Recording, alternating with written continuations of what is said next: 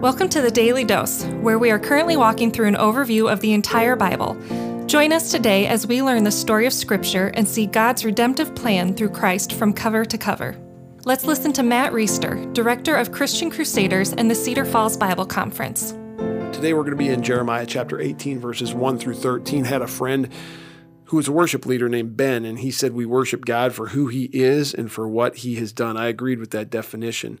Ben tragically died in an accident years ago. He's about my age. We weren't way close, but we were like minded, loved the Lord, and I've always appreciated that definition. One of the things I love about this Bible overview is it's giving us a glimpse of who God is so we can worship him appropriately. And we're getting it straight from the book we're, we're getting a glimpse of who God is according to what he himself says in his word. It's not through a third party, it's not through a preacher or a podcast or a church or a ministry. It's straight from scripture. We're going to see some more of God's character attributes today in this text. And it's going to paint a, a, more full view in our minds or remind us of who God truly is so that we can worship him for who he is and for what he has done. Let's look at chapter 18, verses 1 through 13. The word that came to Jeremiah from the Lord Arise and go to the potter's house, and there I will let you hear my words. So I went down to the potter's house, and there he was working at his wheel. And the vessel he was making of clay was spoiled. In the potter's hand, he reworked it into another vessel, and it's as it seemed good to the potter to do. Then the word of the Lord came to me, O house of Israel. I cannot do with you, can I not do with you as this potter has done, declares the Lord? Behold, like the clay in the potter's hand, so are you in my hand, O house of Israel. If at any time I declare concerning a nation or a kingdom that I will pluck up and break down and destroy it, and if that nation concerning which I have spoken turns from its evil, I will relent of the disaster that I intended to do to it. And if at any time I declare concerning a nation or a kingdom that I will build and plant it, if it does evil in my sight, not listening to my voice, then I will relent of the good that I had intended to do it. Now, therefore, say to the men of Judah and the inhabitants of Jerusalem, Thus says the Lord Behold, I am shaping disaster against you and devising a plan against you. Return, every one of you, from his evil way and amend your ways and your deeds. But they say, This is vain. We will follow our own plans, and we will, every one, act according to the stubbornness of his evil heart.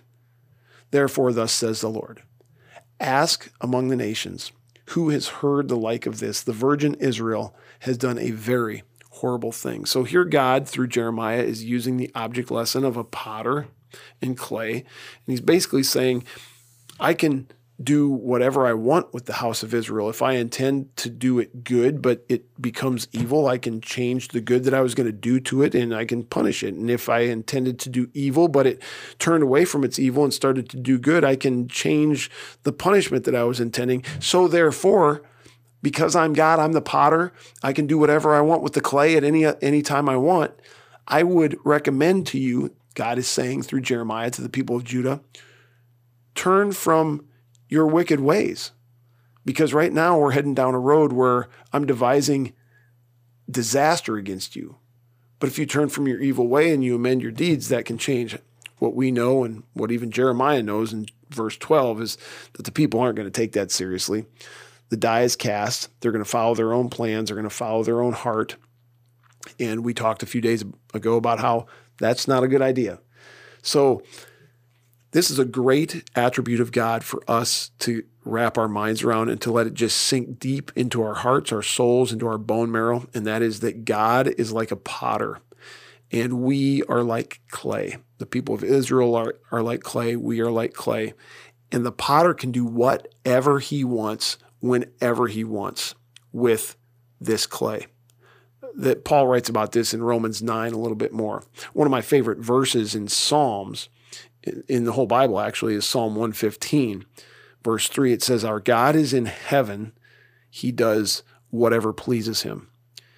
And some people would say, well, that sounds like an arrogant God. That sounds like a jerk. I'd never want to hang out with that kind of guy. But God being God, he'd better do whatever he pleases. Otherwise, he's not God. It would be arrogant for you or I to say, I'm going to do whatever I please. Maybe That would even sound a little sociopathic. I'll do whatever I want. But when it's God, it's not a sociopath. Y- you need to have God, who is the creator of the universe, the ruler of everything. He's omnipotent. He can do anything. He's omniscient. He knows everything. He's omnipresent. He's everywhere all the time. And you got to have somebody like that, God, being able to do whatever he pleases. Because if he's unable to do whatever he pleases, then there's something lacking and he's not God. And so we need to be real comfortable with the idea that our God is like a potter and we are like clay. He owes us no explanation, He owes us no favor. We're not entitled to any good days, we're not entitled to salvation.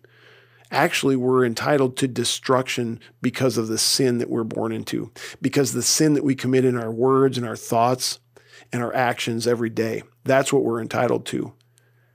And when we know that, when we know that this God is a potter who can do whatever he wants with us and owes us no explanation, and we are clay, we're totally at the mercy of whatever he's going to do with us.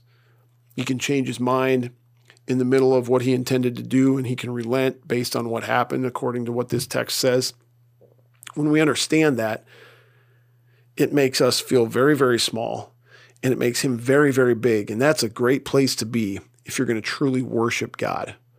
Talked about pride and humility. That's the first step toward humility.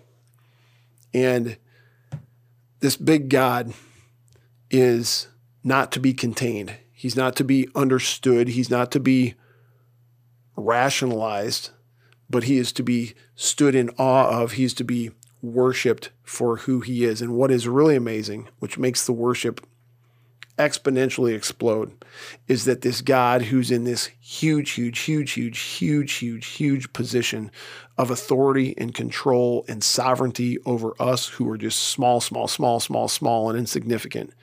The fact that this God would go to such great lengths to send his perfect son, Jesus Christ, to live a sinless life and then die a death with the burden of sin on him, paying the penalty for our sin, and then rising again. All of that so that anyone who would put their faith and trust in him could be redeemed, could have their sin forgiven, could be reconciled to their creator, to, could have that huge gap that we talked about yesterday, that huge chasm between us and God spanned through what Christ did. This is an amazing God.